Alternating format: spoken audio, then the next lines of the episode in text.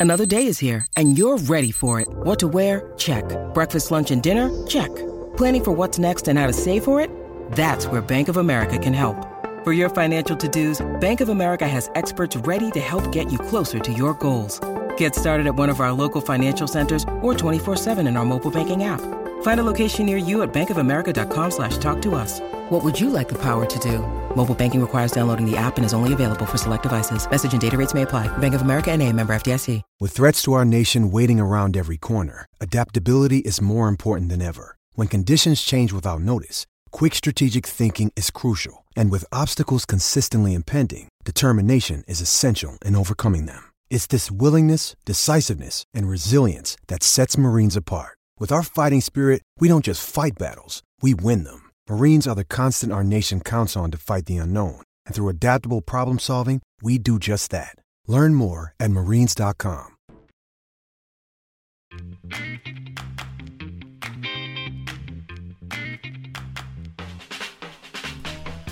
Oh, what's going on, everybody? Welcome to episode 454 of Flow Wrestling Radio Live. I'm your host, Christian Pyles, joined today by the Funk Master himself. He's angry for a variety of reasons. I'm fired up. He's he's most angry about the USA Wrestling bracket, but I'm making him It- wait. it- it's it's so dumb, Christian. Don't don't make me wait. I'm like a freaking caged animal. all right, all right. Let's uh, let's we'll unlock the cage. For some reason, we're not going to start with Iowa Penn State. We're going to start with Yeah, Ben gotta wait. Askren's bracket rant, just because he's so angry. Go.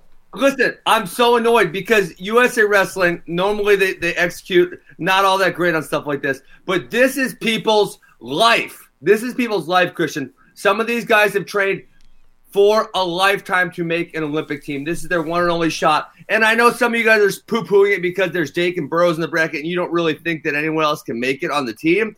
But we had J'den Cox and Frank Molinaro make it from a nine seed. So to just say F what the bracket looks like and make it totally unfair is ridiculous. So let's I pull made up a the fair- USA on, hold bracket on. first. I, I made a I made a fair bracket in five minutes on a damn podcast last week. USA Wrestling can't figure this out.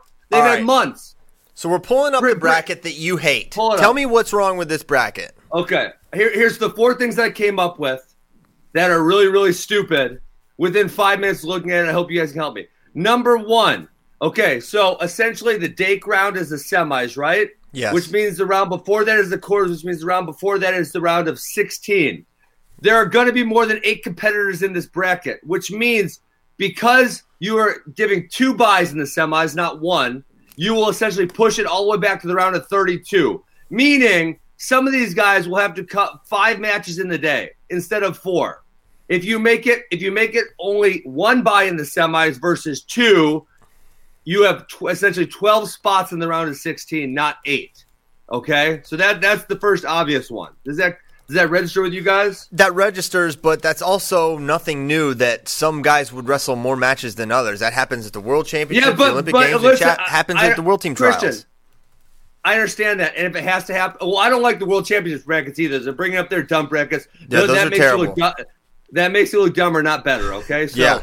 Um, okay, so number one, you're making people wrestle an extra round when you don't necessarily have to. Mm-hmm. Okay, number number two, being the four seed in this bracket is significantly better being than being the three seed, and probably even better than being the two seed. Okay, so. Um, if you're the four seed, you only have to upset the number one seed. If you're the three seed, you have to upset the two seed, Dake, and then win in the finals. Right? Does that make sense? Okay. Furthermore, if you were to seed Dake, consider him a seed. You then have the one, the three, and the four all on the same side of this bracket. You have the one, the five, and the six on the other. I'm sorry, the two, the five, and the six on the other side. That is just dumb, dumb, dumb, dumb. And lastly, the number one bracketed seed could possibly here have two rounds less than the three seed because uh, or the three or the two because there could potentially be um, another round of this bracket and the one seed won't have to face that. Okay. So, All right. So dumb. It's easy. Just fix it. It takes two seconds. all right, and you have created the fix, and we can pull that up Yes. as well. Um, you believe you have the solution. So your your main thing is the bottom side is far tougher, and that there are some guys in different parts of the bracket that will have way more matches, potentially two more matches. and, and the three seed is getting negatively punished over the over the four seed, right? It doesn't make any sense. That's true because Dake's on his side.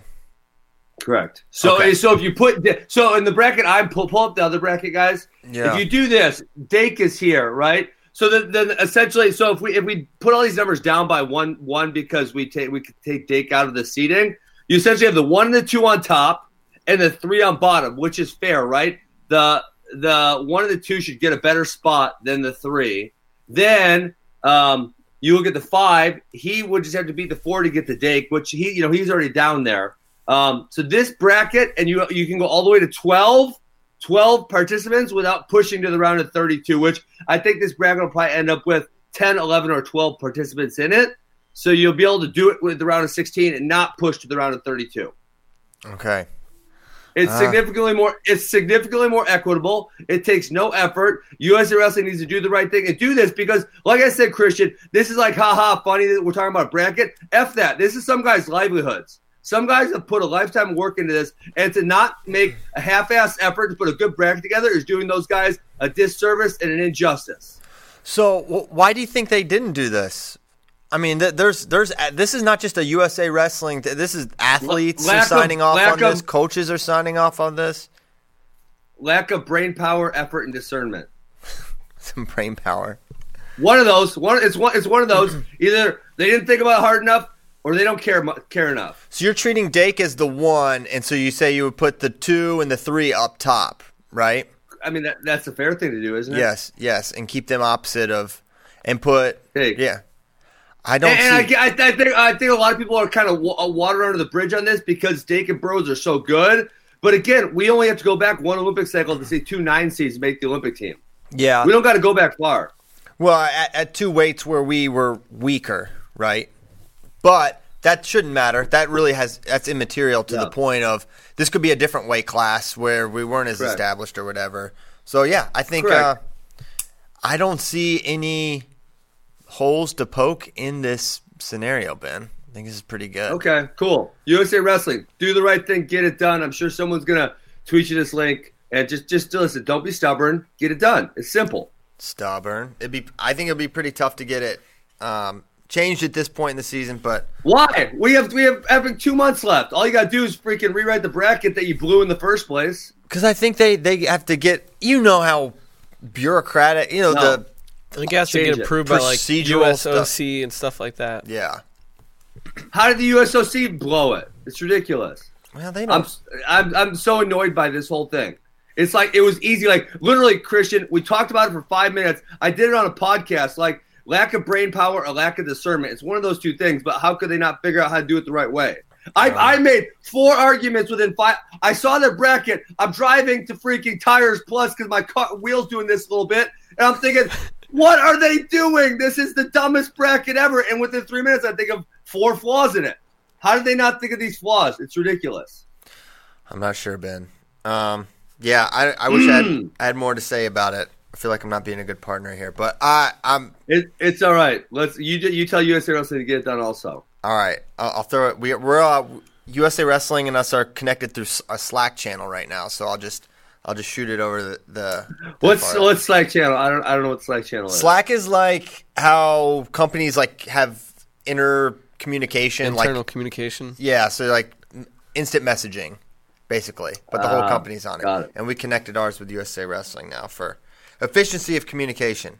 Now, okay, hopefully we get them fixed. Oh, another another fired up topic. Let's go to this RBY. This there's so many so many ungodly stupid takes on this one. Let's go. Okay, let's go because Iowa Penn State happened. It was as cool and dramatic as you could have asked it to be, if not more. And maybe we can go into a more broad discussion about how cool it was later.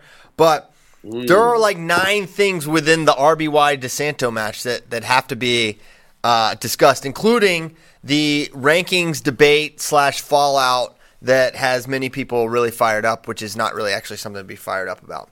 But first, I think we have to start with the, with the match itself, which begins with a shot from Austin DeSanto and a near ankle counter from Roman Bravo Young that hurts Austin DeSanto. And so I think Correct. We we start with that, Ben.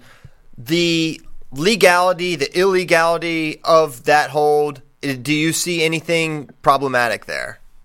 No, I I even kind of made a video detailing it. I also made a video and I talked about a lot of things that college wrestlers are doing that I don't like.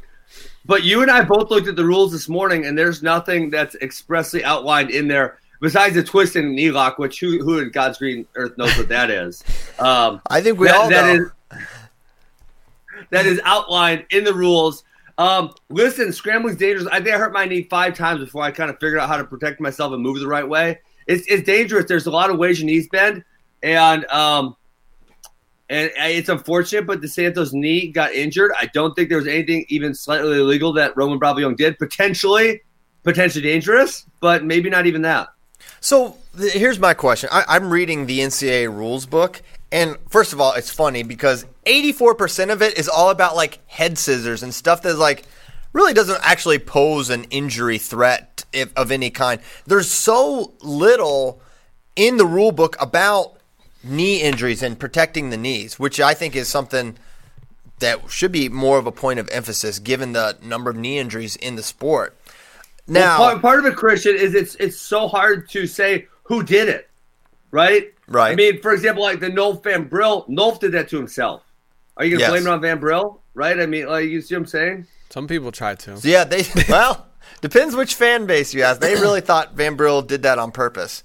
So, but but my point is, do you agree or disagree that there should be some sort of rules outlined for knee protection? And if there are some things Yeah. that have not as much wrestling utility for the, it's not a wrestling technique more so than it is something that just hurts someone Sure. that prevents a scoring opportunity. Um, I, I don't I don't have any trust in anyone to get this right because like, these scrambles are so um, they're just so all over the place. There's so many different things that can happen, and for to ask a ref to know every single little way a knee can twist and get hurt, and on top of that, everyone's knees are different. Like if you watch like Seth Gross and the way his hips and knees move, because a lot of it is about the hip mobility. Also, you watch the way his legs and hips move versus someone else right? It's different, and so I, you know, I think the one thing that could add a lot of safety, and I don't, I don't even know if I like this. I've been thinking about if I like it or not, but it would add safety is not allowing wrestlers to grab the bottom of the shoe because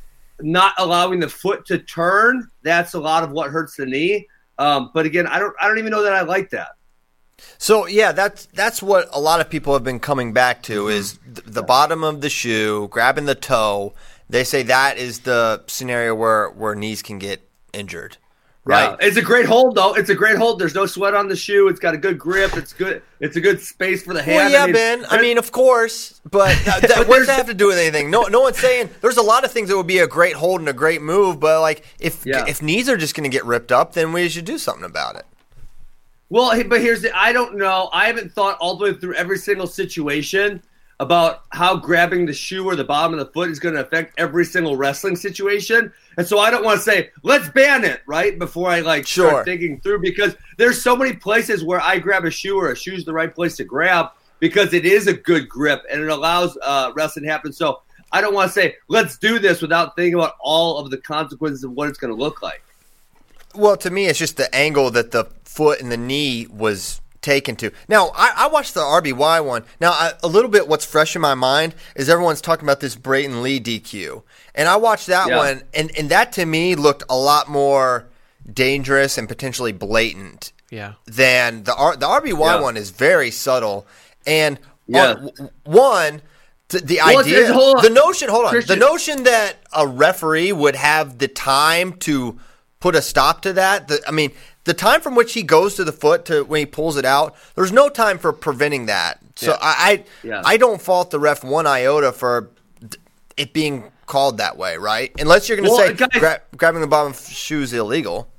Yeah, it's it's so it's DeSanto's fault too. All DeSanto has to do is move his ass forward a little bit, turn his knee, and his and his knee doesn't get hurt. So his stubbornness and his lack of uh, knowledge of that position. Now, if you do that, you probably put yourself in the cradle, but you don't hurt your knee, right? It's uh, it, it's a little bit of both there. So th- that was another thing, Ben. So uh DeSanto gets in. RBY goes near ankle as as DeSanto drapes. He goes near ankle. DeSanto immediately comes back down to the mat and just completely freezes. To me, it seemed like And- he yeah. was not sure what to do in that scenario. Yeah, exactly. And so um, I, I kind of showed the video, but you know, the farther you ba- are back on your haunches, the more your heel is close to your butt, the more when that bends, that's going to hurt your knee, right? The farther you are up with your butt off your heels, the more your leg is going to bend. And then if you really need to bend past that, you turn your knee to the ceiling. And, and then it's no problem whatsoever. Obviously, the danger there then is that you're be you're going to be cradled probably unless you do something else. Right, right. Yeah. So they uh, they stop it for for potentially dangerous. I mean, RBY was going to take him over in a cradle. It seems uh, undoubtable. For and, sure. And he also, and we've seen Roman has that's been an evolution for him. We saw him hit a near side. I'm pretty sure it was near side against Ridge Lovett, which was huge for that duel.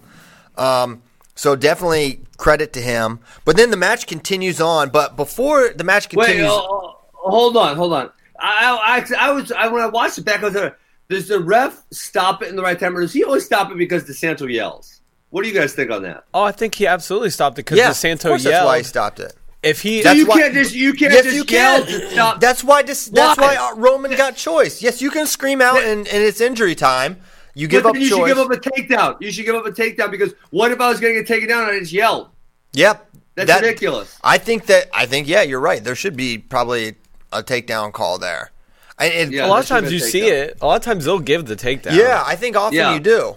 I think often you do. Well, I think the problem is he locked the cradle up, and then DeSanto yelled. He didn't set him to a hip yet. yeah. Like when the ref stopped it, I don't think he Yeah, put him but to his hip.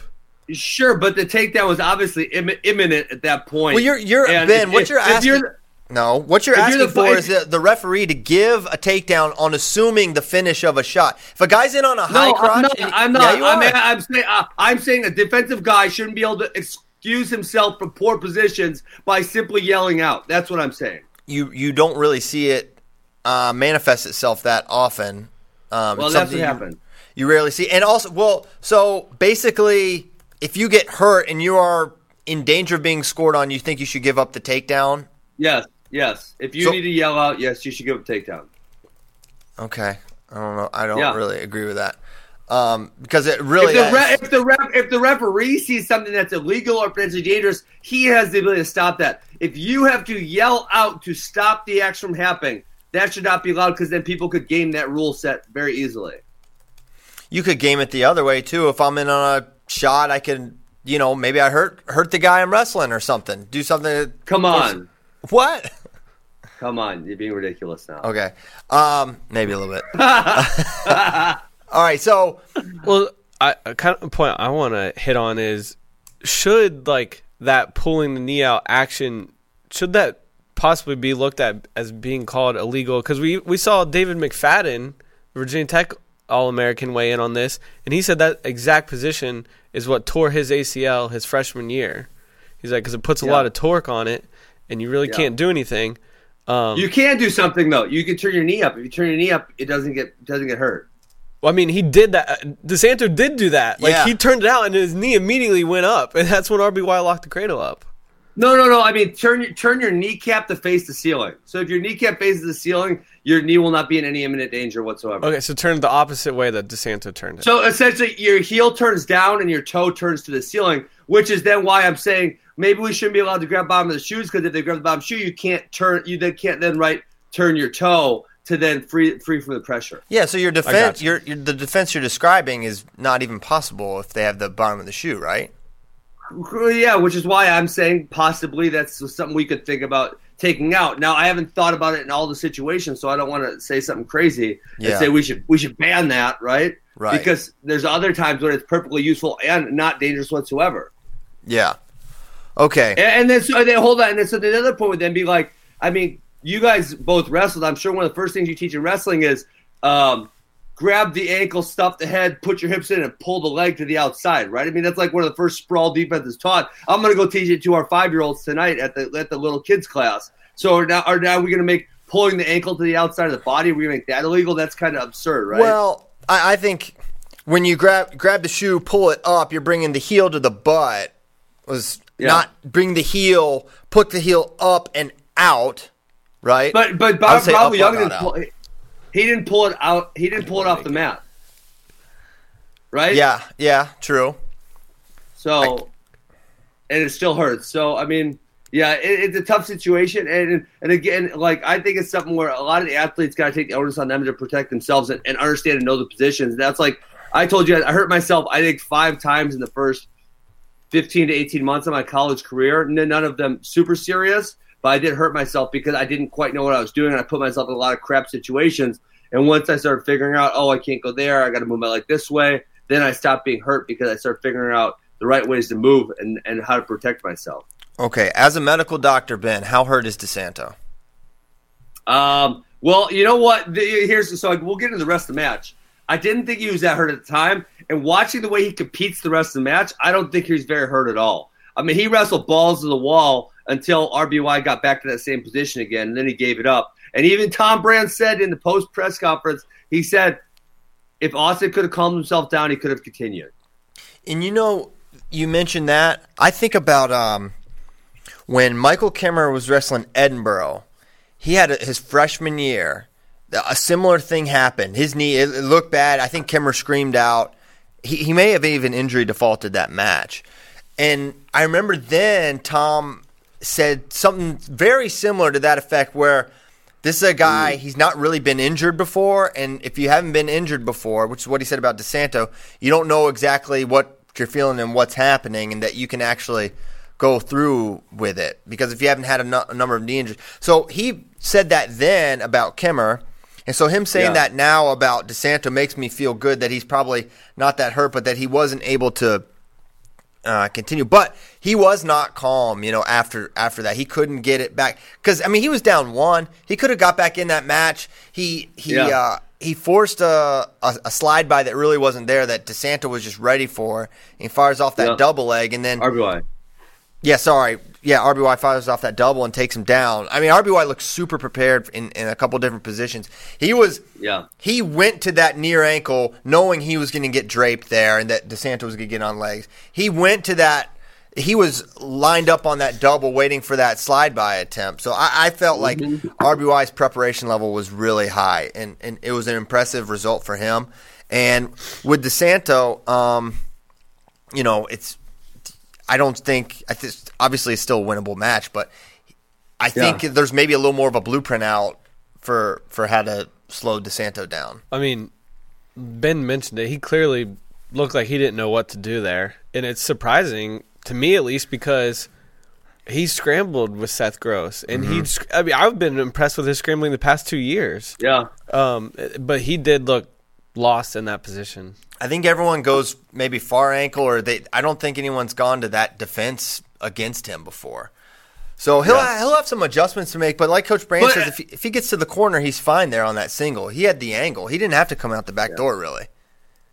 Yeah. Uh, so let's uh, let's keep going though. So uh, then RBY on that second cradle doesn't really pull the leg out. DeSanto kind of gave it to him. Yes. And then the, the cradle isn't that position does not put well, I'm gonna say very little, if no torque on the knee, and sure. he cried out. I mean, so it was kind of like you know what the one thing I took offense to is he kind of wanted a way out. His knee wasn't that bad, as evidenced by the how hard he was wrestling before that. And, you know, one of the things my dad always told me growing up, he said, if you're gonna dish it out, you need to take it, and I took that to heart. And so when DeSanto's out here partying on everyone for the last two years, I'm kind of good with it, right? But then when someone's gonna party back, you get out there, you take like a man. If that means if your shoulders got to go flat, your shoulders got to go flat, fine. But don't whine and get out of the match. Sure. Um, yeah, I, I, I don't know. I, I think Austin is a unique case emotionally. Absolutely. Right. Yeah, he's he's, eh, he's different. He's, he's but that different. doesn't mean that doesn't mean if that doesn't mean I'm not if absolving. It, okay. I'm not absolving. I'm just saying. Got it. Sure, per, per, perfect scenario. Yeah, I think you just you go over there. Um, but as it stands, it's a it's a minus seven for Iowa because they lose by by pinpoints, injury default, and they lose a team point in the process of the first injury, which we can have our team point discussion now if you'd like. Permission to team point discuss. No, Why don't we stick on uh, the RBY DeSanto? Yeah, yeah, okay. Yeah, let's do that. Well, I don't know what next, else there is to say. Well, the ranking comes next. Oh, okay. All right, so we want to go there. All right, now Ben Askren, intelligent person. Yeah. Um, I, I get people got carried away with with what um, I think a lot of what Space said, he didn't actually mean. He doesn't think it's not a win for Roman Bravo Young, or that, that's just a no contest. He doesn't actually believe it. He knows that's a win, and that counts for the record for Roman, and it counts for Austin uh, in his record as as a loss, right? And he knows it will count in the NCAA. NCAA seating and Big Ten seating and all that record. stuff. Yep. The point is, and the point he's correct about, is a match. Uh, actually, let me back up, Ben. Injury defaults Oh. happen all the time, right? They are very, Correct. very common. Okay. Should there needs to be? Do you agree or disagree that there should be a uniform application for rankings for injury default? Oh, that that's an interesting question. It's not that no, I, interesting. no, the answer I, is don't, I do not. yes. no, you I, have to be I do not think uniform. so.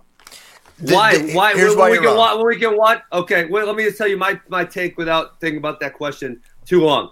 If we if we can see something happen and we have a body of work essentially, right? Whatever the match was um, before the injury default happened.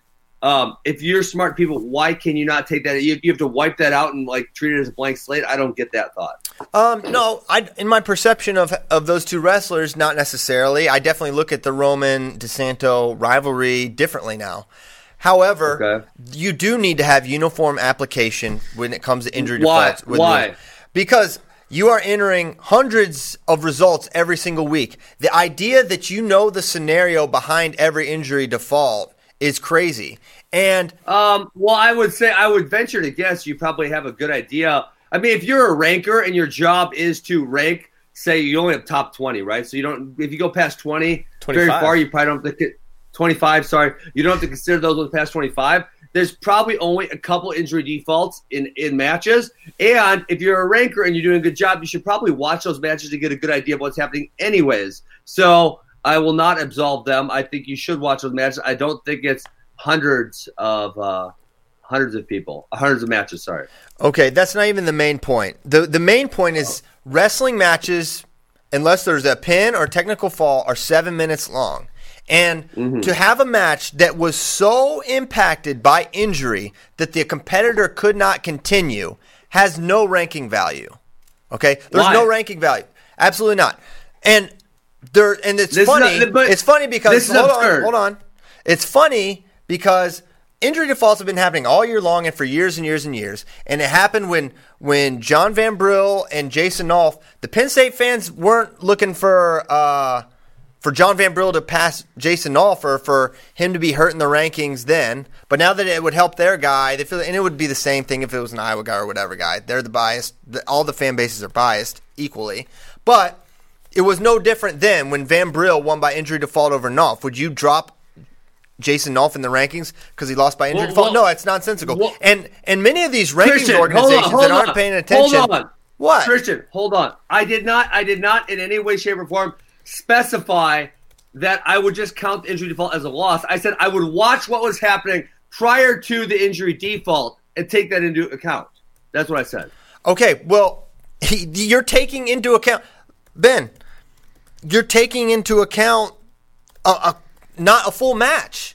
Wrestling matches Well, are seven minutes That- long. that- no, that- who cares? That's all we have. That's all we have. No, it's not all you have because the whole point of a wrestling match is that you can be losing in it and then you can come back and you can win it because there's But 7 I'm minutes. not, but it but that's not what happened. So I'm not gonna act. I'm not gonna act like I didn't see what happened. I did see it. Same thing with uh, uh, Sebastian Rivera and Travis Piotrowski. I saw the match and ended in injury fault, but I saw what happened six minutes before that.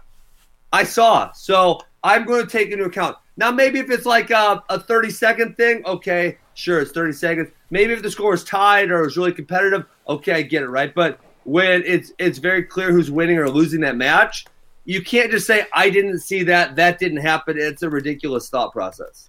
No, no, it's not. No, it's not because you're de- you're denying a a central part of what wrestling is, right? The the fact that you have the the whole match to do it, that you're prioritizing what we saw, and the fact that who knows what majority of the points were scored, and this throw out DeSanto RBY just in general. Who knows what points were scored as a result of the injury, right? Something where someone is so injured that they can't you finish. do, you do know that if you watch it. You do know that if you watch it. Not necessarily. You don't- you and, don't know. who's saying who's saying everyone's gonna be healthy at NCAs? It's impossible, right? Well, I no, mean, the, but those I- matches complete.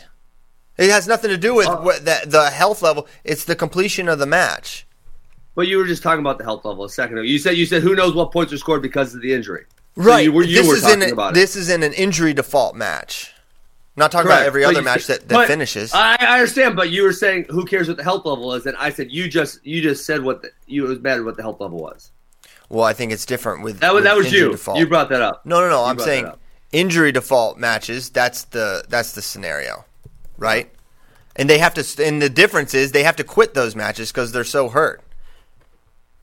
Yeah. Hey, the glory match. Someone brought up in the, in the Facebook comments. The glory match is another good example. Um, and that one would be hard uh, because the match was uh, seven to seven at that point. I actually thought I thought Brock Huggins was going to win the match at that point. Um, man, so that that would be a tough one because it was seven to seven. But when, when it's clear, like like this match, guys, this match was five to zero and about to be nine to zero. I'm freaking taking that into account. Were you gonna say something? You, No, you I mean to. you can take it into account all you want. It's an it's like an incomplete grade in in school. The way I can view it. it's like a no contest. Um, I just and then the people that were were trying to claim Guys, that it, it was it was nine to zero. it wasn't. It was five, and It the was match nine. Stopped. The be match, listen, the if match Sa- stopped with like the three Sandals didn't cry. It was going to be nine. It was going to be nine to zero. Okay, but he got hurt. They stopped it. They said the refs was like, He- "You're out of injury time. he You're done." Okay, He was you- not then- the second time. You can't it. say, "Hey Ben, you can't just say what." How come you get to say it was going to be nine nothing, but you get you also are saying DeSanto can't come back? That's that's not how it works. I, did, I, I didn't say that. yes, you I did. You just said it was going to be did I say nine that? zero. It was going to be nine zero. Yes, that's correct. Well, no, but you don't know that. well, I. I You're mean, predicting the a pre- future. yes, you. Are. He could have kicked Okay. out. He kicked out of a tighter cradle against Seth Gross. You you have absolutely no idea. You're it's an Uh, assumption. Seth- he he didn't kick out. Seth Gross slipped above the head, so that was how he got out. It wasn't, it wasn't a Regardless, kick out. he got out of a tight cradle before, and you're assuming points on the one hand, but you're denying the fact that okay, it was this is, be this is maybe the best motor in NCAA wrestling. Now, am I predicting that? But the whole point of this is that it's not about a prediction. It's about what actually happened, right? sure. What measurably happened is a, a portion of a match was wrestled, but mo- most of it wasn't, and So that's so not guys, incomplete information. You, so okay, listen. The the coaches are kind of lazy, right? They want to coach wrestlers, not do rankings. So invariably, flow rankings because they're the best do affect what the coaches rank. So invariably, that does then affect NCAA seeds, et cetera, et cetera, et cetera, right? Mm-hmm. So then, are, are we going to say that because you guys won't move stuff around, um, that those matches didn't actually happen? So then, hold on. So then, if, if this is going to be the rule, is it rule, should people who are losing matches fake an injury at the end of matches so you guys don't count them in the future? I was is just that gonna, what should happen? I was just getting ready to talk about that. It's it's stupid because it's still the loss still goes on your record, and they're going to look at it in the NCAA seeding No. matrix and everything. Yes, they Yeah. are. but they look at Flow's rankings also, and those matter. Okay, So then they look at I'm asking you guys. I'm asking you guys that question. If if I'm losing a match and there's a minute left and I know I'm unlikely to win, should I fake injury so you guys don't let it affect my ranking? I would say no, and I would seriously doubt that anyone in that Who's match is going to walk out of like they go out of bounds 30 seconds left. Like, man, this will really hurt my ranking on The floor ide- wrestling. Yeah. I'm gonna like go down and hold my hamstring here and say I can't go on, so Flo doesn't drop me in their rankings. Are you really thinking about that in the match? There's no way that's going. And the the idea that people were suggesting that that was what was going through DeSanto's mind is like, uh, it's like the, he lost in like the most the worst way and arguably one of the most embarrassing ways. He quit It was the match. He You're quit right. the match, You're right, right? yes. So the idea Um, that he would, in front of sixteen thousand people, the no, the number one duel of the entire year, the idea that he is doing some sort of like scheming for a, a ranking is just is crazy to me. Um, that's not Well, what's going I- on. And he would. Co- I- you're, you're going to cost your. You're going to cost your team six points in a dual meet to protect your ranking, and you ended up costing your team another point. But because because you got is all hurt, that your coach lost a lost a team point because he was yelling at the ref. We're, So gonna, we're gonna have coaches. We're gonna have coaches throwing in white towels to end matches so Flo doesn't count it against the rankings. No, they won't. Oh my They don't. ca- That's what's gonna happen. Uh, That's blame gonna Flo. happen. Anything Yeah, that happens, blame, blame Flo. Flo. It's our fault. You know what? You know what we do that nobody else does. Cowards. is we What? have a we have a policy on our rankings. We don't rank true freshmen because we're not just going to throw them in there against college guys that have resumes. We don't count injury defaults, and I'm sure there's a lot more I'm not I'm not thinking of right now. But everybody knows what they are. Everybody knows who does our rankings. He puts his email on there. He puts his Twitter account on there. He answers everything that you ask him, and he def- gives he, an explanation Yes, for why there's, people he move literally where. writes an explanation with what happens with every rankings change. And you know Yeah. who doesn't? Track Wrestling, Intermat, and probably all the other other They're not sites very out good there. rankings. And They're no, not. they're, well, yeah, I'll- they're not. give you that. They're not. And They're not. we are we have transparency, and everybody sees it. And you can ask questions, and everybody else should be doing that. And it's bullcrap. They don't. It's garbage. Garbage. Go off, King.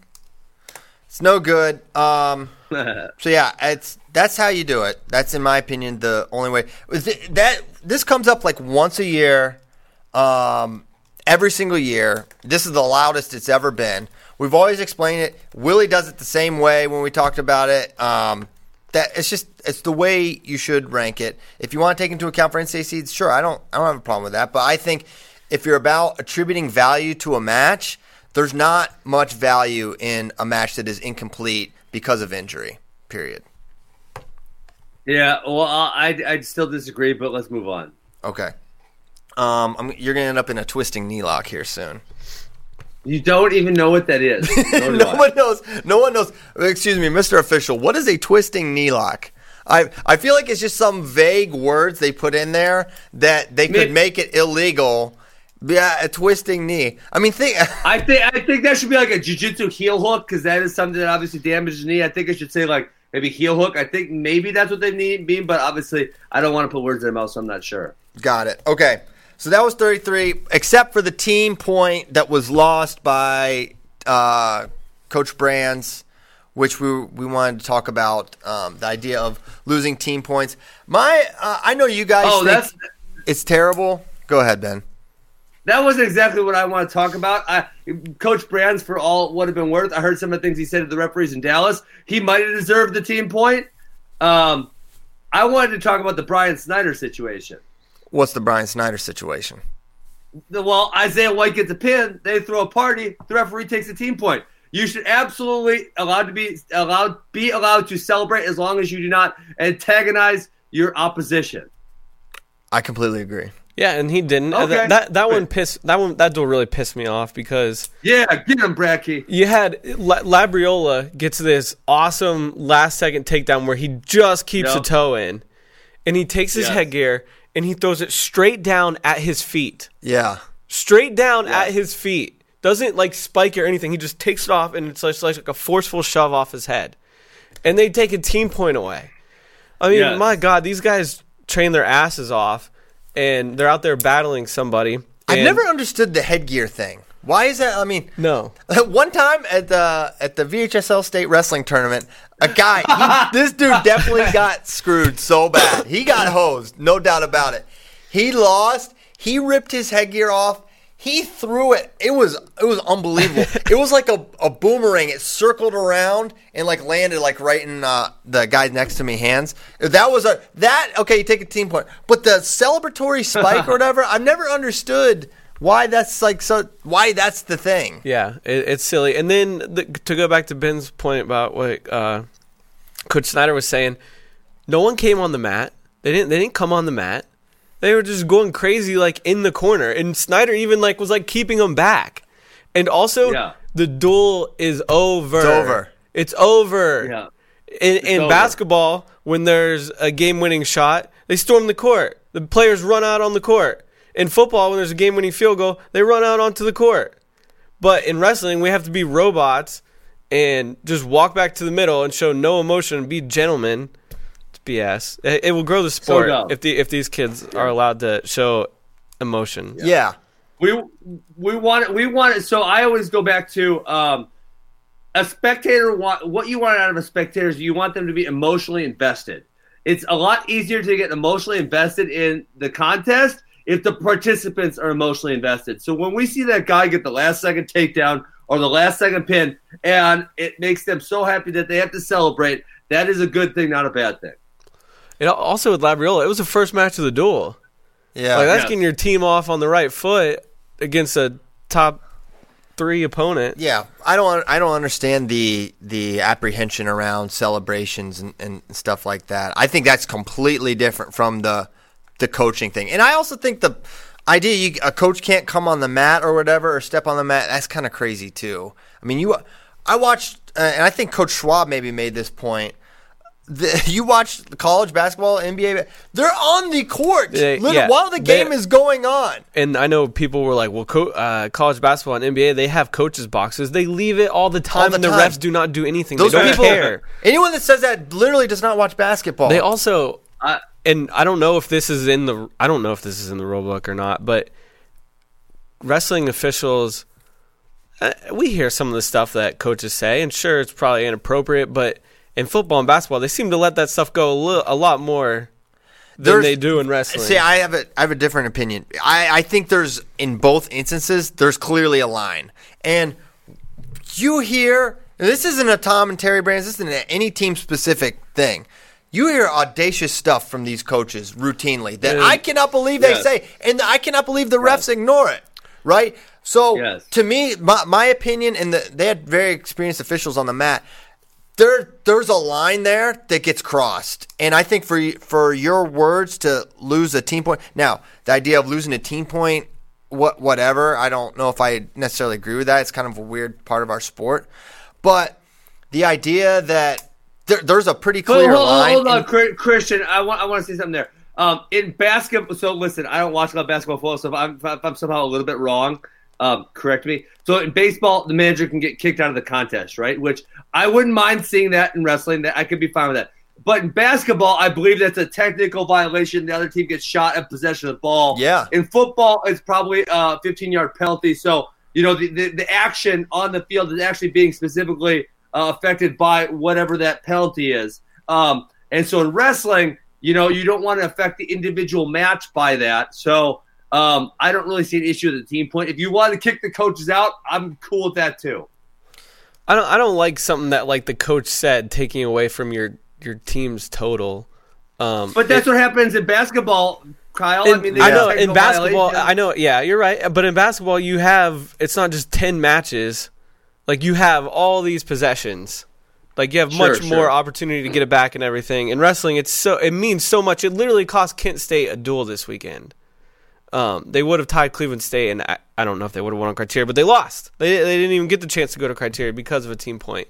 Um, So what what would your solution be? well, I, I like either the technical or Spay has mentioned the yellow card, and then the coach is gone. Yeah. yeah, You're out. You get you get your I'm good with because they they give you a warning now whenever you go to the table and Yeah. talk, which I think is crazy too. Like, what if you're just like asking for a clarification or something? yeah. You get a warning I, I, immediately. I would love for these coaches to get kicked out because some of these coaches have such gigantic egos and they can't they they they won't know what it's like to lose control when the referee kicks them out the first time. They're gonna like have a have a freaking mental breakdown. It's gonna be fantastic. Well, I, I would love to see it. Um, I know John Calipari, the head coach of Kentucky, he'll do it like strategically sometimes. To fire him up. Yeah, I, I'm serious. He got kicked out of a game a few weeks ago at Arkansas, and they were losing by five in the second half, and ended up winning by like nine. Yeah, no. Come It's a- on. no, that's I- that's I'm a common serious. thing. I've, managers in baseball will get kicked out and stuff for you know fire up the team. I I think I think ejections would be would be fine, but you know at the same time it's like have some. Uh, you got to be disciplined there, and Coach Brands basically said it. Like you got you got to be better there, but everyone knows the the I thing. know that I know that there's a line, but like, why is that line so much farther in football and basketball than it is? We don't know that it is. No, you yes you do. You watch college football, you watch college basketball. You can read these coaches' lips. They are mother effing these officials, and the officials are just talking back to them or just ignoring them. And I've You should never, not get, you I've should, never you should not heard, get the mother effing official. You should not get to do that. I've never heard a wrestling coach say that or anything close to that. I, I heard some. I heard some crazy stuff in, in Dallas. Just that was the most recent thing. That's why I'm referencing that. Obviously, in freestyle Greco, you're a lot closer to the action, so you can hear more of the things that some some of these coaches are saying. All right, team points. Okay, Let's kick them out. Let's kick the coaches out. I think that's a good solution. that would be it. Would be score. great And- theater. yes, I think it would be great Yes. theater, and I, I think I think the coaches would care more about getting kicked out than they would the team point. You may be Like it would prevent it. it would prevent the behavior more. I also like I like the teeing them up Yeah, better than the yellow card. Like the yellow card, just like it's so European. yeah, I don't know. Like when you see someone get teed up, like it's awesome. Yeah, it's it's a it's a lot more. Uh, So the, their their Emphatic. first violation, a technical violation. The second one, they're out. Is that what you're saying? yeah, Yeah. Next one, you hit the road. And they play hit the road jack. Yeah, and and you then the, the yeah the home team plays hit the road jack, and the crowd goes wild. They're heckling the coach as he leaves. yeah, it's They're- epic. They're throwing Uh, Casey's pizza. All right. so then, um, forty nine fifty seven. Well, forty one. Nick Lee just chews through. Forty nine fifty seven. No push for bonus. What? You didn't even talk about Spencer. What's to say? The most, the most what dynamic want point, say? point scoring machine. Wow, he got a the history of takedown college in Fort. Tilts again. I mean, th- he he mows through everyone. He's gonna destroy I think everyone he got two his path. takedowns, right? Maybe. Didn't he? he cho- Yeah, because he neutral, maybe. yeah he got All right. one in the second was to start the second. Yeah, Oh, that's right. yeah. Second period tech fall. Breaking The news. most dynamic point scoring machine in college wrestling history. history. I, th- I think so. I think if you did points points per minute on the mat, he would be the highest. I gotta believe. That could be true. That could be true. Although I, yeah, I don't know. Cael was pretty dang dynamic. I don't think Cael scored points at the rate that that uh, it was because it wasn't so turn based. It was well, obviously, and Spencer has the four points and the three point near fall, Mm-hmm. but I think Cael was more takedowns. I, I believe, and I don't even think Cael's senior year he would have had the bonus rate that Spencer does. I don't think. Well, So someone lo- lo- looked that stat a- up again, Uh, I, I, I think the full thing I was going crazy Thursday because y'all were not talking. Consider the competition right now. We did. I know. I had to yell about it. No, on- we would have gotten sitting there. on the plane. You were being impatient. I was okay. Well, maybe so. That that would not be the first time. But I just think every you're saying all this. Look at the competition he's beaten. Right? It's just not there. Re- rel- It's not co- compared to maybe- maybe Zahid, compared to maybe- probably may- Cael. Maybe it makes them all look bad, and you don't know that about Cael. I mean, go look back, and I, I don't believe there was any other all timers in Cael's brackets. I mean, it, Spencer had Suriano, who's who's probably going to be, you know, if not an all timer, fairly close. He close. beat Suriano had five to two. N- But I'm scored. okay. What? I think it was 5-0. Okay. Sorry. Yeah, oh. maybe oh. not. Yeah. Little thing. Okay, but either way, Cael had close matches. Yeah, I know. No, I know he did. I did. So Spencer's lost matches.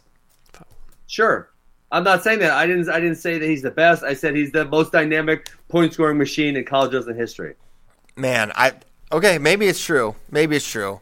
I, I Uh, think it will be true. So- Someone do a statistical calculation of points scored per minute, and I think I think he's there. True. Um, yeah, maybe maybe that's there if you if you make it about that. I would probably say I still think it's a little a, a little rush. I don't I don't know if we're there yet, but maybe maybe so. I mean, he's clearly amazing, but you know what? He's had he could have if he if he had teched Glory again and again at Midlands, uh, I, maybe it. Uh, but it's just we haven't seen him against. I'm not saying. Uh, listen, I'm not saying he's the best. I didn't say that whatsoever. All I'm saying, I'm saying one really specific thing. He's the most dynamic point scoring machine in college wrestling history. That's all I'm saying right now. okay, That's it. got it. Dynamic. I agree. He's very dynamic. Like most, the points per like most points per minute. If someone did a calculation, most points per minute, I think he would be it. Number one. That's probably true. We should. I don't know how we could run that calculation. Maybe we just get like ten guys, get like David Taylor and Cael, but we couldn't do it with I mean, Cael because the, the stats aren't there. Yeah, I, I'm saying, I'm saying, like it's not me. I got pins. I didn't score that many damn points. Give me a break. Yeah. No, he's he's incredible. He's incredible. The Hodge race got a little more interesting with, with Mark Hall losing, which I guess we can get to at some point. But Ben wants to talk about Brandon Meredith, Spencer Lee for some reason. So I don't know if we'll get there this show. Any other Brandon Meredith thoughts? He lost to Brandon Cray this week, but that's that's who you want to talk about. Anything else, Okay. Ben? Uh, I think I saw a lot of pajama pants in the fan in the stands because they probably were trying to copy Spencer Lee. I went. Hey, you know what? I, I, I was at a Walmart in Coralville. Those dang pajama pants were thirty bucks. What a ripoff! Spencer's got them. Spencer brings the pants to Iowa City, and Walmart jacks up the flannel pajama pant price. It's, it's, it's ridiculous. I heard. I heard Spencer. Uh, I heard Casey's gonna start selling Spencer Lee signed pajama pants. uh, Wow. at all their stores. They ought to. They ought to. They sell about everything else, including 60 different types of pizzas, which we got to eat. Yeah, you guys will have to tell us about that later. Yeah, we'll get to that after a Brandon Meredith deep dive here. Um, okay, wh- where do you want to go next, Ben? I don't want to rush you here. Well, uh, sorry. I uh, listen. I just didn't want you to skip Spencer Lee. That's all. I want to give Spencer Lee his time, and and now we can proceed. That's fair. That's fair. I'll give Nick Lee his Okay. time. Um, he tech falled Carter Happel, a feat that Luke Pletcher the week before was unable to accomplish. Ooh, Just, nice. just, men- just mentioning that wrestling nomad. Uh, gonna be a great final. Those two look. I mean, once again, Luke Pletcher, Major Chad Red again. He looks out of this world good. Forty nine and fifty seven. I really thought Ben. I think we. I mean, we were watching the match together, commentating it. Uh, I think we felt. I know I personally felt Lugo should have and had a good opportunity to get bonus points and did not Yep. and I didn't understand Yep. the lack of push. I thought he had. I thought he had. There were different parts where he really had for Verkleeren on the ropes from the underhook Yeah. position. Verkleeren was having a hard time staying on the mat with him. He Kept getting stall calls. Yeah, it seemed like a DQ even scenario could happen uh, if Lugo continued, and then it just it just didn't, and he's kind of settled in for a, a, a lopsided decision. In a and at that point in the duel, you had just got minus seven at one thirty three, minus five at one forty one. It's a disastrous start for Iowa. I just thought we would see a different approach there, and also you're going to need to see a different. uh, This is my my thing with Iowa. They have the best team. I, I completely agree. But I just there's just an element of trust I don't have with some of their guys. I think Lugo's good enough to beat anyone. I think Lugo could win a title. But I also see him against uh, a Verclair, and I'm like, man, this is this is the kind of match at NCAA's where you, you're going to need a bonus point, and you're not going to get a bonus point against a Jared Verclair, and you're not going to get a bonus point. So I don't know. That that was just my read. Yeah, I, I, I, I agree with that sentiment. That both, I feel the same way about both Lugo and Young. I think Lugo maybe a little more so, but um, those guys should have pushed for bonus, and obviously it didn't come down to that, but it very, it very, very well could have. Lugo or not Lugo? Young rode for like three and a half minutes. Dumb. why not work for takedowns when he took him down pretty much at will? And they both did the same thing again on Sunday. Pat Lugo beats Alex. Can't pronounce your Histropolis or something. Histropolis eight three, and Young beats Jake Tucker six two. Yeah. And, and Tu- Tucker's pretty quality, but He's still, that- he's a ranked guy. That's a guy. was- That's a round one, round two match at NCAA's. Yes. Yes. You, Yep. are a guy that was preseason ranked number two, and then Lugo was ranked number one. It's, it's very rare that someone like that would not be scoring bonus points. But and I think my whole thing with this is they spend way too much time on top. They ride way too long Yes. when Kaleb Young is not a turner, right? He's not going to Yeah. turn ranked guys. It's very rare. If he does, he'll do it off a transi- transition, maybe. But those guys can't go with him on his feet. But you allow so much of the match to be at a place where, at most, you're going to score one point on riding time. I don't. I don't understand Yeah. that from a strategic standpoint. I, I agree fully. Next Oh. topic. Next topic, 65. They are just going to Oh go. yeah, They're going old school clinches for an NCAA title. They're just going to start locked up, and we'll see what happens. And this time, it went Vincenzo Joseph's way. It's these these matches are strange. They're strange to me. It's it's really they're unlike any other high powered matches. Like they just come down to a few positions. And in this Yeah. instance, uh, they kept in and up in the body lock. And you were you were very Well- complimentary of Chinzo in the early going. No, so so they only ended up in the over under one time, and that was the time that, that Vincenzo threw him. Um, you know, Alex does a great job of getting to his double unders, and Vincenzo's comfortable with his double overs. And I watched the matches on Friday before the, the real match. And I said one of the things he's got to stop trying his inside trip. I know he loves it. I know he got it the first time, but then three times in a row he has failed with his inside trip. And he was actually really disciplined. He was really patient. He did not try to inside trip Alex Marinelli again and end up on his back. So I thought that was a really good, smart, patient move by Vincenzo. And he waited when when he got his, a chance at the over under. He obviously made the most of it. So um, I I'm surprised how little their matches come down to leg attacks because both guys have good leg attacks, but it seems like the whole thing is just this upper body exchange. Do you do you view the end of that match as Vincenzo was fading, or he was just being risk averse, knowing he had a big lead? Yeah, risk averse. That's one of those where I say, you know, I said gun, he's a gunslinger and he's boring because you know he could have put some more effort into that third period, but he said, ah, I'm up by three points or whatever it is. I'm I'm I'm good here. I'll just keep on defending. Now, here here's the question: Going into Big Tens and probably NCAA's, does this change how you view it? No, I don't think so. So, who do you think wins, Chenzo? Chen, I mean, I picked Chenzo, and I feel like it's Chenzo, but I feel it's like one of those where it's like if we're doing betting odds, it's a it's a plus one thirty minus one one hundred. You know, it's not like a it's not like he's a two to one favorite or anything. It's like he's a favorite, but it's like really close and it's really competitive. Yeah, I I don't know. Part of me thinks like if it's just going to come down to upper body stuff every single time, it's going to be a real dealer's choice kind of thing. Yeah, I mean, absolutely. But and it seems like that's what their matches are going to come down to. Only the first time they met was uh, Chenzo able to he was able to hit him with a double. He hit his inside trip, but really since then it's just been these upper body exchanges Yep. it's come down to, and I think if I'm Alex Marinelli, I feel good about that because I feel like that's more of a 50-50 where if I think it becomes a straight leg attack contest, I think it's it's problematic. One thing, you know, Chinzo can't ride Alex, um, and Alex can't ride him, so I think that's notable. Yeah. It's just going to come down to these exchanges, and um, man, I'm excited. I mean, that that Big Ten rematch is one I'm going to be really thrilled. Now, obviously, Evan Wick and some of these other guys may have something to say about it. Yeah, we, we get Wick, we get Wick versus Chenzo this Friday night. they're So not we allowed ne- to we never- wrestle. Something's going to happen. We've never seen it. How have we never seen it? It's kind of crazy, right? because they are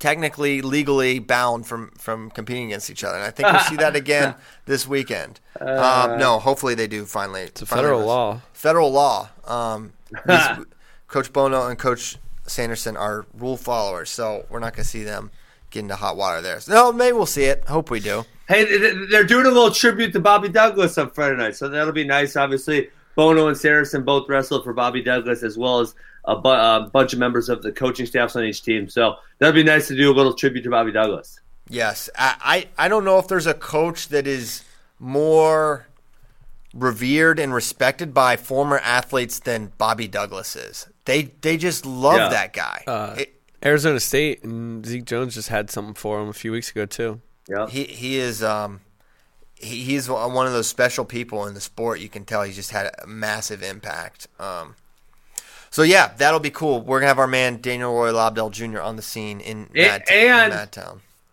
he was 20 years ahead of the game because this man was wearing fanny packs 20 years ago when it wasn't cool, and now it's starting to be cool again. Bobby Douglas been doing it the whole time. He's been way ahead of the game. Do you guys know what he had in his fanny pack? No. Cold spray. It, it, it was a turkey claw. Why? Who, who knows? What? That's- you don't know why? I, I got someone. I got I got the fanny pack up one time. There was a turkey claw in there. oh my gosh, is that some like I, I uh, don't. vo- voodoo I charm or something? What? Voodoo Mama Juju. I don't. I, I don't know that it was always in there, but at that point in time, it was in there. Okay, a turkey claw. Who knows what that means? I was Sion. This is why we need Sion to come on and, and Yes, clarify. some- Sion. Sion would do a tribute to Bobby Douglas. Yes, That's- yes, that's he will. sure. We're trying to get Bobby to Austin for uh, to do some content with him. So hopefully that works Oh out. my God! Please, please let that happen. Yeah, yeah, we're we're trying to make it happen. Uh, so you know, you, you guys know, you guys know that Bobby. One of Bobby's things is that he could never get names right. So that's exactly where Sion came from. oh my gosh, really? Uh, Bobby would have guys on his team for like five years and not get their name right at all. Like he would call Cael Cody, or like he would say Ben is, Well, is Bob. He probably figured out Cael's name, I'm guessing, because he was really good at wrestling, but he probably didn't know Sion's name. He probably still doesn't know Sion's name. That's possible. That's like possible. Coach Horton, Coach Horton, who was an All American, who was my coach, he didn't get Coach Horton's name right for a, a bunch of years, and he was an All American. Nice. Maybe it's just like a maybe it's just like a Jedi mind trick. Like you you have to win a certain level for you, for him to learn your name. That's funny. Then Uh, funny. so 65 was crazy. Oh, also I have another point. Maybe we'll get to it uh, later. Yeah, I'll save it. So then 74 oh, wait, I want to hear your point. I will. Uh, It's I'm, I'm building to it. I'm building to it. Okay. 74. All right. So 65. Uh, Penn State strikes back. They start the um, second half strong. Then Michael Kemerer comes out, hero status, takes out Mark Hall. But the opening exchange is the craziest. Is one, one of the craziest starts to a match I've seen because Mark Hall gets Kemerer's hands up to here and bombs him straight to his back, but somehow through some science, Kemerer's able to roll through it and end up on a single leg, which I would still be there on the mat. They would still be they would be scraping me, uh, but somehow Kemerer gets out of it, uh, and that what a tone that set for the match. Yeah, I mean, he he just threw with a little too much power. He gave gave gave Kemerer a little too much momentum to you know he kind of rolled up off his back and then he couldn't hold him there. Um, I when I saw that happen, I thought I thought it was lights over, lights out, six points for sure. Yeah, I said match over. Like I mean, in that moment, once he had it and stepped in, you're saying it's over, right? And he lands Yeah, straight yeah. on his back, you're saying it's over. But he, Yeah. I think they got this call completely right too. I think that's not two. I don't think Yeah. he held him long enough. Obviously, in freestyle or Greco, that's four all day, but um, not not in this scenario. And I don't. Do you think that the way that scenario played out really had an adverse effect on Mark, or was Kemerer just going to win this match, barring not getting pinned? Oof. Well, I mean, adverse effect of the point of he didn't get six points. Well, yeah, have. That, that- mentally. I'm talking that- mentally. Yeah. Um, I don't know Mark Hall well enough to comment, but obviously, I I- like I said this in my mental money. I said I don't think, I don't feel like that match is the same at Big Tens or Nationals. I I, th- I do think Mark Hall got Carver. I think Carver uh, paid a mental tax on him, and um, so yeah, I mean, I, I see, I could definitely see that that uh, that scramble having an adverse effect on him. Okay, so why are you so confident? So you're just attributing Michael Kemerer able to get to his legs and finish that consistently as just Carver mental taxing, and that it couldn't be a good matchup. and the Um, fact and the fact that Michael Kemerer, or excuse me, Mark Hall is best known defensively for being wicked to finish on head inside, and the fact that all those yeah. attacks were head outside, that that maybe that gives that suggests to me there's something else there. Yeah, I mean that was great strategy. I, I don't think that Kemerer and can, can Kemerer win next time? Yeah, that that's possible. Uh, but none of us were saying it was possible prior to that. It just looked like Mark Hall was a little different. He was moving a little slower. His le- feet looked a little heavier. Um, and that's that's how I feel. Um, obviously, we'll see it again two more times. Yeah, thankfully that's likely true. I don't see anything stopping that match from happening again. But I, I thought, I, I really felt like there was something there too. Additionally, I thought once he got to legs, I thought he had Yeah. some of the solutions. Especially, forget if it was the first or second takedown. It was kind of an extended exchange. This the last takedown he just kind of blew through him, kind of on the double. Yeah. But it was like Yep. Hall was running him through his scrambles, and Mar- Michael Kemerer just seemed to have the answers there. So he's I mean, a, Kemerer is he's good in those scrambles, eh, you know, and he ha- his body's kind of unique. Uh, but I think I think the outside step high crotch that was doing was huge. I don't think we've seen him really do that too much before. I thought it was, it was I told you it was a great strategy against Mark Hall, um, but at the same time, I just I felt like that wasn't uh, 100% Mark Hall. And listen, that's on, that's on him for not being ready to wrestle in that environment. yeah.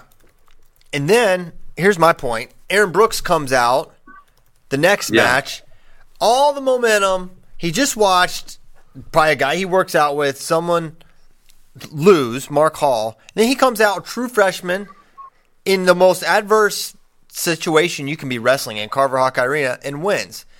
It's so like there's like no.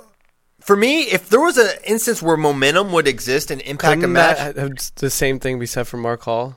yeah, exactly. So like Hall sees Chenzo win and lays an egg, and then Brooks sees Hall lay an egg and he wins. So I'm like, where's the? Yeah. It, if there's a case for momentum, it doesn't lie in this duel because everything was stacked against Iowa, and then they, they come back. So I, I just don't see it there. I mean, every, everything affects people differently, right? I mean, it could it could go to the point where Aaron Brooks is a little too confident. He saw Mark Hall lose, and he said, "Oh, oh, damn! I better I better go tighten everything up a little bit, right?" But uh, to what it's worth, Aaron Brooks looked fantastic. Um, his head was all the way in the match. He did not get affected by Carver and the environment that he was in. Uh, he competed fantastic. Yeah, I thought he looked really, really good. I think if as we continue to watch 184, I I feel better and better about Aaron Brooks' prospects at 184 pounds as a potential NCAA Yeah, finalist. He can't beat You're right. but I'm telling you, he that's an NCAA finalist caliber wrestler, especially at this weight class. I think. Yeah. I mean, someone like Hidlay, I think that's the by rankings maybe the second best guy. He can totally beat uh, Trent. I think he has beaten him in, in freestyle before. So, I you know, Taylor Lujan is a is a unique problem for Aaron Brooks. I think, but this is a guy that's going to be in the mix to make the NCAA finals. Yeah. and I think you know, I- Assad loses to I- Cam I- Caffey. I- I don't feel that way. Yeah, I said I said no on Friday night, and then uh, you, you know you kind of talked me into it. Um, when I, I thought about it, I think you're right. I think it's uh, you know, is he going to be in the NCAA finals? No. And could I see him not placing this bracket? Yes. But um, I could definitely see him making a path towards towards the NCAA finals for sure. I mean, my man Hunter Bolin sits at number two. Now he is Yeah. kind of the goat, but at the same time, he's a little limited. And I think someone like Brooks can can, can go with him. So We're just ignoring Yeah. the Taylor Venz match. I am. I'm ignoring it. Consider it ignored. Okay. I will only. I will only. Taylor- I will only consider evidence that supports my thought. That's just Venz that's has just being smart, rough- Kyle. rough- has lost three of his last four. He's been having a rough go too. He is struggling. No, I know. I'm just like no, that's a good Venz point. kind of controlled that match. He did. He gave up the first. Uh, I think Aaron got the first yeah. takedown, and then it was it was all Venz after that. Yeah, I know. I know all that. I I attribute a little of that to true freshman kind of stuff. Brooks is still just. He hasn't been on the mat all that long, is my understanding. Like he missed some time with a with an injury that kind of like. So he's only now rounding into like peak shape. There, there's a lot of guys that can beat Aaron Brooks, but you can't give me a list other than Zahid Valencia, someone that he can't beat. And then, so you consider that, that he can beat anyone but Zahid. You consider where he wrestles, his training partners, his coaches, and his pedigree. You, you feel good about that. yeah. So that that's where, where I'm at. And then Caffey takes out Assad, which is a, a rough rough result for for Abe. Yet at the same time, Cam Caffey's been pretty dang hot. He beat Braunagel, Assad, Venz, Webster the last three weeks. Yeah, that uh, he actually got majored by Braunagel earlier in the year somehow, and then so he reversed that, and then Assad was in so many times and just could not finish. He could he could not finish on him. So I mean, was this is one of those things, guys. I, you know what I think back to is, you know, we all said when Assad got pulled that, you know, we felt like he wasn't that much of an upgrade over uh, Wilcke or, or Nelson Brands, and we said Iowa coaches may have seen something that we didn't see, and now watching both Friday night and and Sunday, I'm like, well, what was it? Right? I mean, I see Abe Assad as as like a really similar solution that Cash Wilcke. I think you know if he's really good for a true freshman. He could All American, he could not All American, but I see it as like kind of the same same same thing as those other two. I I view it as they get get him in the lineup. The Caffey match, I think, is when he wins the next time around. I think there's a few Okay. technical adjustments to be made. I'm going to favor the guy that's on the legs the whole match, right? I think it is. Well, that's that's a that's a personal bias. Um. Okay. Well, I would say actually, I would say it's not a personal bias. I would say that statistically, the uh, that would bear out You, that the you- guy you, that don't is- actually, you don't actually have statistics. Show them to me. Um. Well, of course not. That's easy to say. Nor do you have the contrary statistics, other than like your match Well, results. No, that's not true. You know what I brought up to Bryan Snyder yesterday that was very ironic is uh, Mike Labriola was in on the in on the winning takedown against Mike Kemerer and got leg pass to lose. And uh, yesterday, uh, the Ohio State guy, I'm blanking on his name, I don't know why, was in on the winning takedown with short time, and Michael Labriola passed his leg to win the match. Kaleb Romero. So, so Kaleb Romero. So maybe you should let them shoot on you. Um, well, I would say that statistically, I think you know you're being a little, a little cute right now.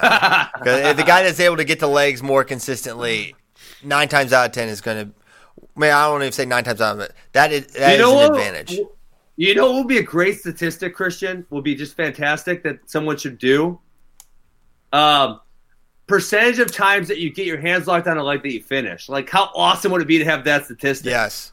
I think that's a huge one. That- I think I also think how often awesome. you're able I would like to know who gets to the lock the most, the most consistently. I bet that Let's get both those stats. Yeah, amount I- of times to the lock per match and amount of times finished when you're on the lock. That, oh my god, that would be glorious to have those statistics. We just uh, why don't you why don't you dip into the, the UFC money and uh get, get some some statistical person. We need we need one of those. Yeah, we need it. We need someone. Uh, we that's one. Yeah, we talk about this all the time. Wrestling like needs better. We need more stats. stats. Yeah, I know. That those would be two money ones. Okay. Does MMA have like super like robust statistics? Not not not really. See, they haven't even. I mean, they're it they're, they're they're just starting to make a few more like, but a lot of them are shit. Like, for example, this like most most non MMA fans think stati- significant strike means like it's actually a significant strike, but all significant strike means is you're not hitting them with the jab. So if it's a a right hand or an uppercut or a hook, those all count as significant strikes. When obviously like a jab could land really hard, right? Yeah. and a right uh, a straight could be glancing, and so um, you know the significant strike category is actually significantly misleading to most um, MMA fans. In my opinion, all your strikes should have been regarded as significant, Ben. Shut up, Christian.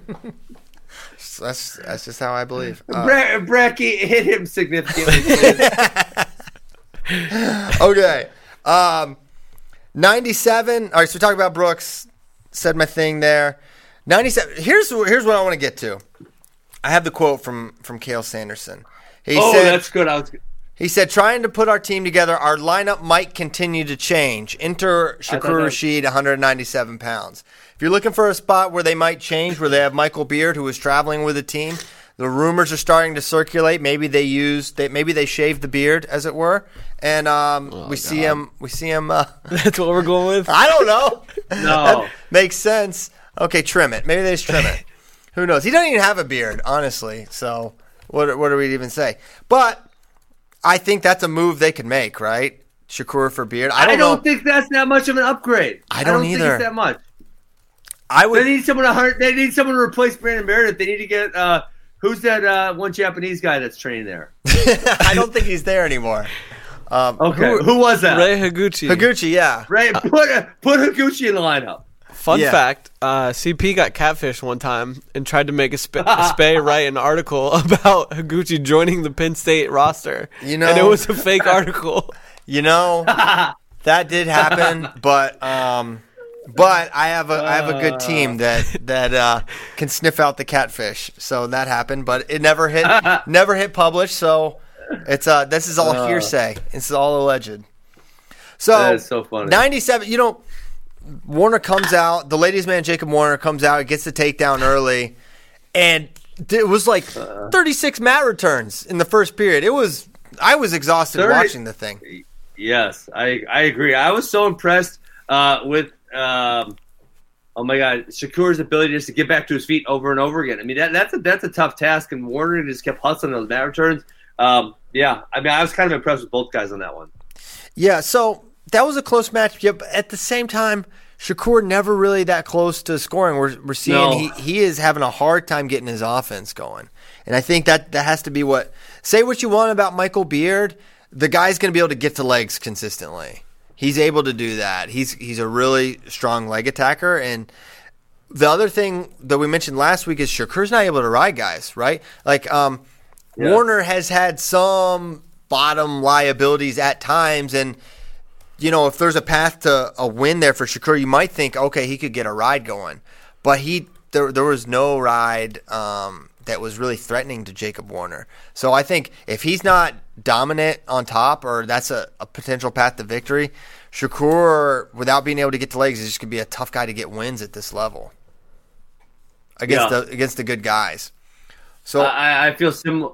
I think maybe you know. I the first thing when I when I stopped wrestling and went to MMA and then came back a little bit, the the thing that I felt went right away was my timing, and I feel like Shakur used timing for a lot of his attacks at the upper weights, and maybe it's just not there. So that is that is something that could come back for him potentially.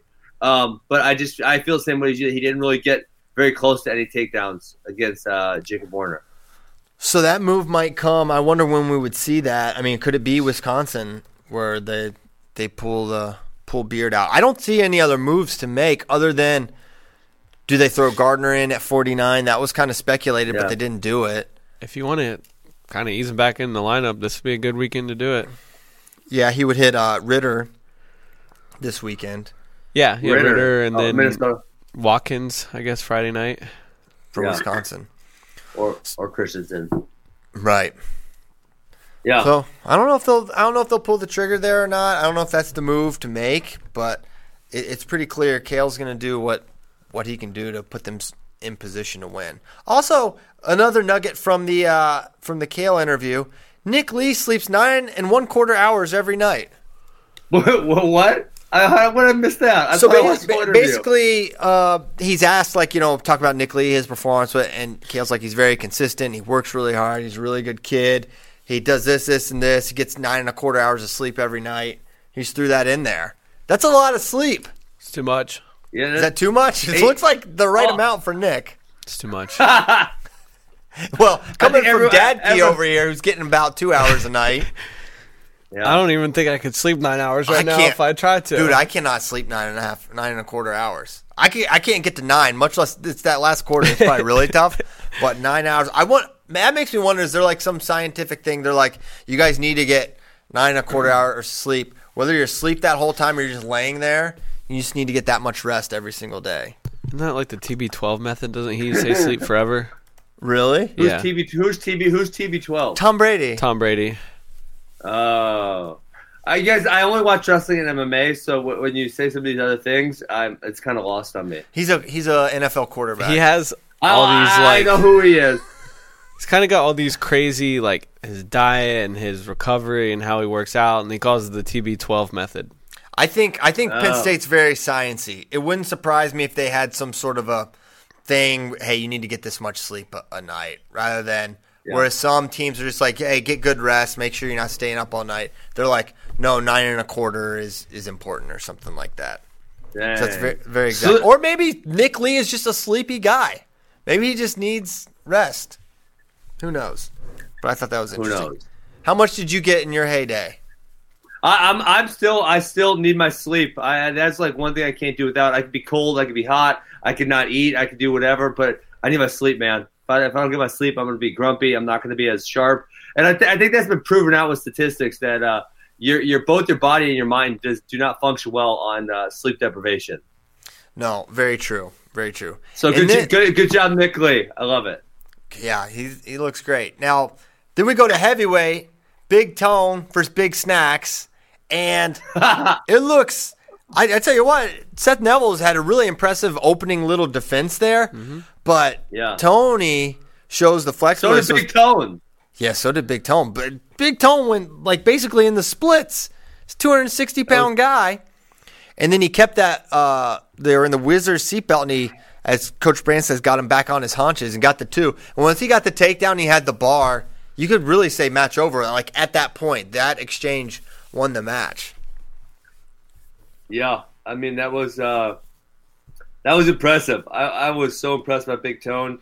Uh, balance, flexibility. Yeah, I didn't panic in the scramble. It was awesome. No. So that and that was the final uh, final match. It came down to heavyweight. The match went as we kind of said and alluded to. Anytime you kind of like go down the line, oh, it'll be like this, and I was gonna win, and it'll be, you. That's when you know something crazy is gonna happen. And there were like Yep. four or five crazy things that happened that match. Yes. So at the I end mean, of it the, all, the, the other thing. Hold on, so the other thing that we don't think about is that uh, you know I brought, I texted you this after it was like if if Chenzo gets that pin, the Penn State wins, and that could have very with that situation that could have very very easily happened. Or you know Mark Cole hold- holds Kemerer on his back, and um, there was a whole bunch of things that could have made it go. I mean, obviously you don't really expect DeSanto to injured and that to be six points also. So yeah, there's a whole bunch of things that could have really went other other directions. another thing I have to talk to you about, Ben. Uh-oh. Why why don't you think Roman Bravo Young can win NCAA's? Uh, I just you know where you know where I got out on Roman Bravo Young. Um, when he couldn't win the UWW juniors last year, I looked at that bracket and I thought Roman Bravo Young is going to win this very easily. Yeah, and I thought he did that not, too. In fact, he did not, in fact, do that. And then I'm like, okay, maybe he's not as good as I thought he was. So, you know what? If, if he can get it done um, against, say, uh, a Seth Gross or Sebastian Rivera, then I'll put him back in that category. But until that happens, um, yeah, I just I just didn't view him in that same light. Yeah, and, and I think it's a four person race for 133, and I, you know, Gross is my pick, but you look, you stack up the skills that he has. I think, I think he's right there to win. I thought he showed that, hey, he at least for that point in time, he passed the DeSanto test, right? I mean, I felt, Yeah, felt absolutely, absolutely. that that's an obstacle, right? And that's someone that Okay, well, uh, what, what about the Josh Kramer match? And what about the, the Sammy Alvarez match? What about those? yeah, We well, throw okay. those out? Uh, well, I, well, he won them, so no, I'm not going to throw him out. He won those matches. That's Yeah, part of the thing. Did he look super inspirational against Josh Kramer? No. He's did he fade? Yes, absolutely. Um, the Alvarez one, the Alvarez one, I I attribute to. Well, one, I never felt like he was going to lose that match. I never felt like he was in a bad position. I just think It Alvarez went is, overtime. Right. Okay. But he was never like in. He was never in a position where I was like, oh, he's about to get scored on. It was always Roman almost scoring and Alvarez doing amazing defensive counters Yeah. to a- avoid getting scored on. I think, and and it was adjustments that Roman was able to make in the match that he was able to get the takedown in overtime. So yeah, it went to overtime, very close match, but I look at that as Alvarez is really good defensively, and it does show that Roman does have a hard time getting his offense going against certain guys, and Alvarez was one of them. But Yeah. I think he's able to. Uh, I don't know. I he's not my pick, but I think he's one of the three or four guys that can that can win a title this year. I think he's I think he's pretty dang well, special in a few different I'll areas. withhold my judgment till, till Fri- Friday night. I'll give you. Uh, I'll give you a better judgment. Yes, why? Because Friday night he will wrestle. Seth Gross. Oh baby, that will be Got a it. spicy, spicy match. Um, yeah, so we'll see then. I think, um, I think that's going to be a closer. Ma- I mean, I think Seth has had has, has been a little different this year, man. Uh, Yeah, you're right. You're right. I think this is going to be a really hard match for him. It, Nomad talks about it a lot too, and he was right. After watching the Seabass match in Decatur, he struggles with guys that are really quick. Yeah, and that's as quick as anyone he'll face. I mean, Roman and Rivera, from a quickness It is standpoint, fast, fast. he is real Yeah. fast. And if he takes is- an errant when- okay. single leg, he's going to run behind. Yeah. What? When, when is when is uh, Seabass coming back? Did, do we know that? Possibly this weekend. Possibly this weekend. Okay. We're trying to find and out. then, where the hell's Joey Silva? What's his problem? I don't know. I don't Did you want- listen to the show Friday? No. I tried to get Ben No. to make a pick between Joey Silva and Sammy Alvarez. Uh huh. Wrestling Oh. a match in Square Garden, live on Big Ten Network, and he goes, "I'm not doing it. Joey Silva ain't gonna show up," and he didn't. He Oh didn't my show up. gosh! You knew. Uh, I don't. No comment. I don't know what's going on there. I am sad. I wish. I wish he was wrestling. I think he's really good and really fun to watch.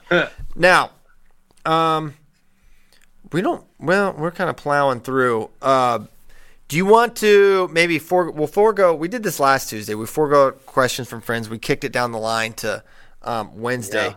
Do you want to give like your final Iowa Penn State as a team race thoughts?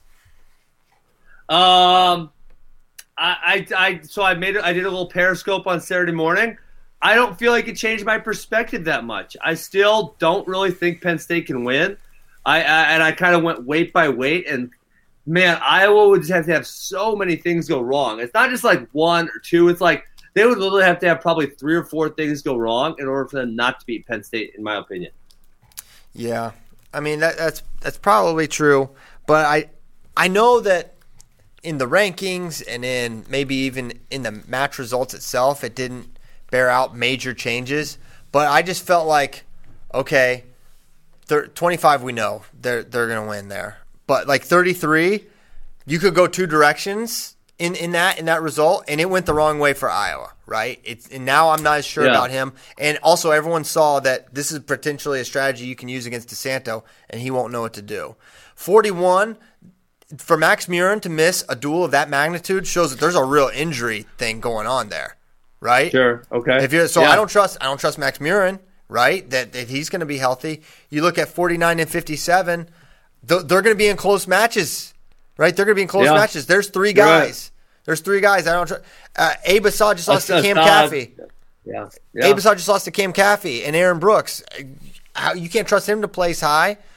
So, and, you know, Jacob Warner's l- loses to Eric Schultz. So there's a lot of things you don't necessarily trust that this is going to be a big time point score. Now, the Iowa fans are just going to take that part and not take the next part. What I'm going to say is like, I do think those guys are going to place and can place high. Iowa But- hater. Iowa hater.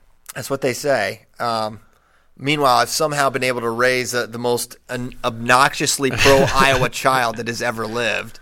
Uh, What are they calling you now? CP C, CPSU? Oh, oh, okay. CPSU. Meanwhile, Penn State Piles is what they were Penn saying. State Piles was the thing. Um, How long? How long does Caleb get to be an Iowa fan before you kick him out of the house? no, it's great. It's great. I love it. He is so he he was talking to me yesterday. I picked him up from gymnastics. One, he won the rope climbing contest at gymnastics. He says because he did the rope in the Iowa wrestling room. One. Nice. Then so I don't know I who think he- that goes all the way back to Seabolt. in Seabolt. Yep. Yep. could be that. So then he's talking to me about the facility. He's like, they're gonna build a new facility. But they then he goes, they've been talking about this building, Iowa build a new facility since 2017. That's three years. He's like, these construction workers should get an F minus. So I don't I don't know who he talked to about the new Iowa facility, but he's really mad that it hasn't been built yet. That he's given He's like those guys. The construction workers must have got an F minus in He college. should he should come here and give our construction workers an F minus as well. I, he would be devastated if he saw the, the work going on next door. they So, yeah, stink. He is, yeah, Yeah, he I, is, thought, I thought you guys were having a new HQ, and then I came and it was the same HQ. yeah, same. They're not changing nothing. Um, so yeah, he, um, yeah, he's he's obsessed. He- He's he's out of his mind for Iowa. He'll never be kicked out. I love his. I love how much he loves wrestling. It gets me very excited. So that's my thought. Iowa's still the favorite, and I never never have said that they aren't. But there's just some elements of unease that I have, where I have no. I don't have any discomfort saying Nick Lee is going to be top two, and that Roman Bravo Young is, is top four, top five, and that um, Chinzo and Hall are going to be in the finals. And I don't have any reservations saying Brooks is probably top four this year. Um, now, Oh, that's, a tough one. I, I, I, It's I just, possible. it's possible. I think it's. I. I don't think you should count on it. yeah, maybe not, maybe not. And you know what? Maybe there's too many weights I haven't said. I didn't say 97, I didn't say heavyweight. So yeah, maybe it is crazy. But um, I'm just still a little. Maybe I'm just. Yeah, I don't know what it is, but that's just how I feel. Um, but all in all, man, hats off to Iowa. Those people showed up. It was insane. I've never. It was the best duel experience I've ever had. Uh, Oklahoma State, Iowa last year was definitely close and was definitely epic. But like the the magnitude of the duel, sixteen thousand, it was so so crazy. And like the swings in the match and the wrestling was so good and high level. Yes. it was it was really really fun and um, exciting exciting to be there. Yeah, that was such an awesome dual meet. Um, I mean, without thinking too deep, it's probably one of my favorites of all time. Also, uh, and and yeah, and the emotional swings back and forth were crazy. Yes, yes, indeed. What? a, can we get your thoughts on Casey's or what happened? Yeah, it was great. Yeah. So uh, Yeah, we uh, shout out to our lady, Casey's lady Susan. She uh, met us there and, and had three pies for us. And Ben Askren said he would not. He told Bono, "I will not eat the taco pizza, and I will not didn't eat like the it. breakfast pizza." And sure enough, Susan had taco, breakfast, and pepperoni. And he tried them all. He tried them all, and um, I liked I liked them all actually. I liked Casey's pizza. I did. And- I did not like the. I did not like the taco pizza. The breakfast pizza was all right. Pepperoni was good. The pepperoni was good. I liked the taco pizza the most.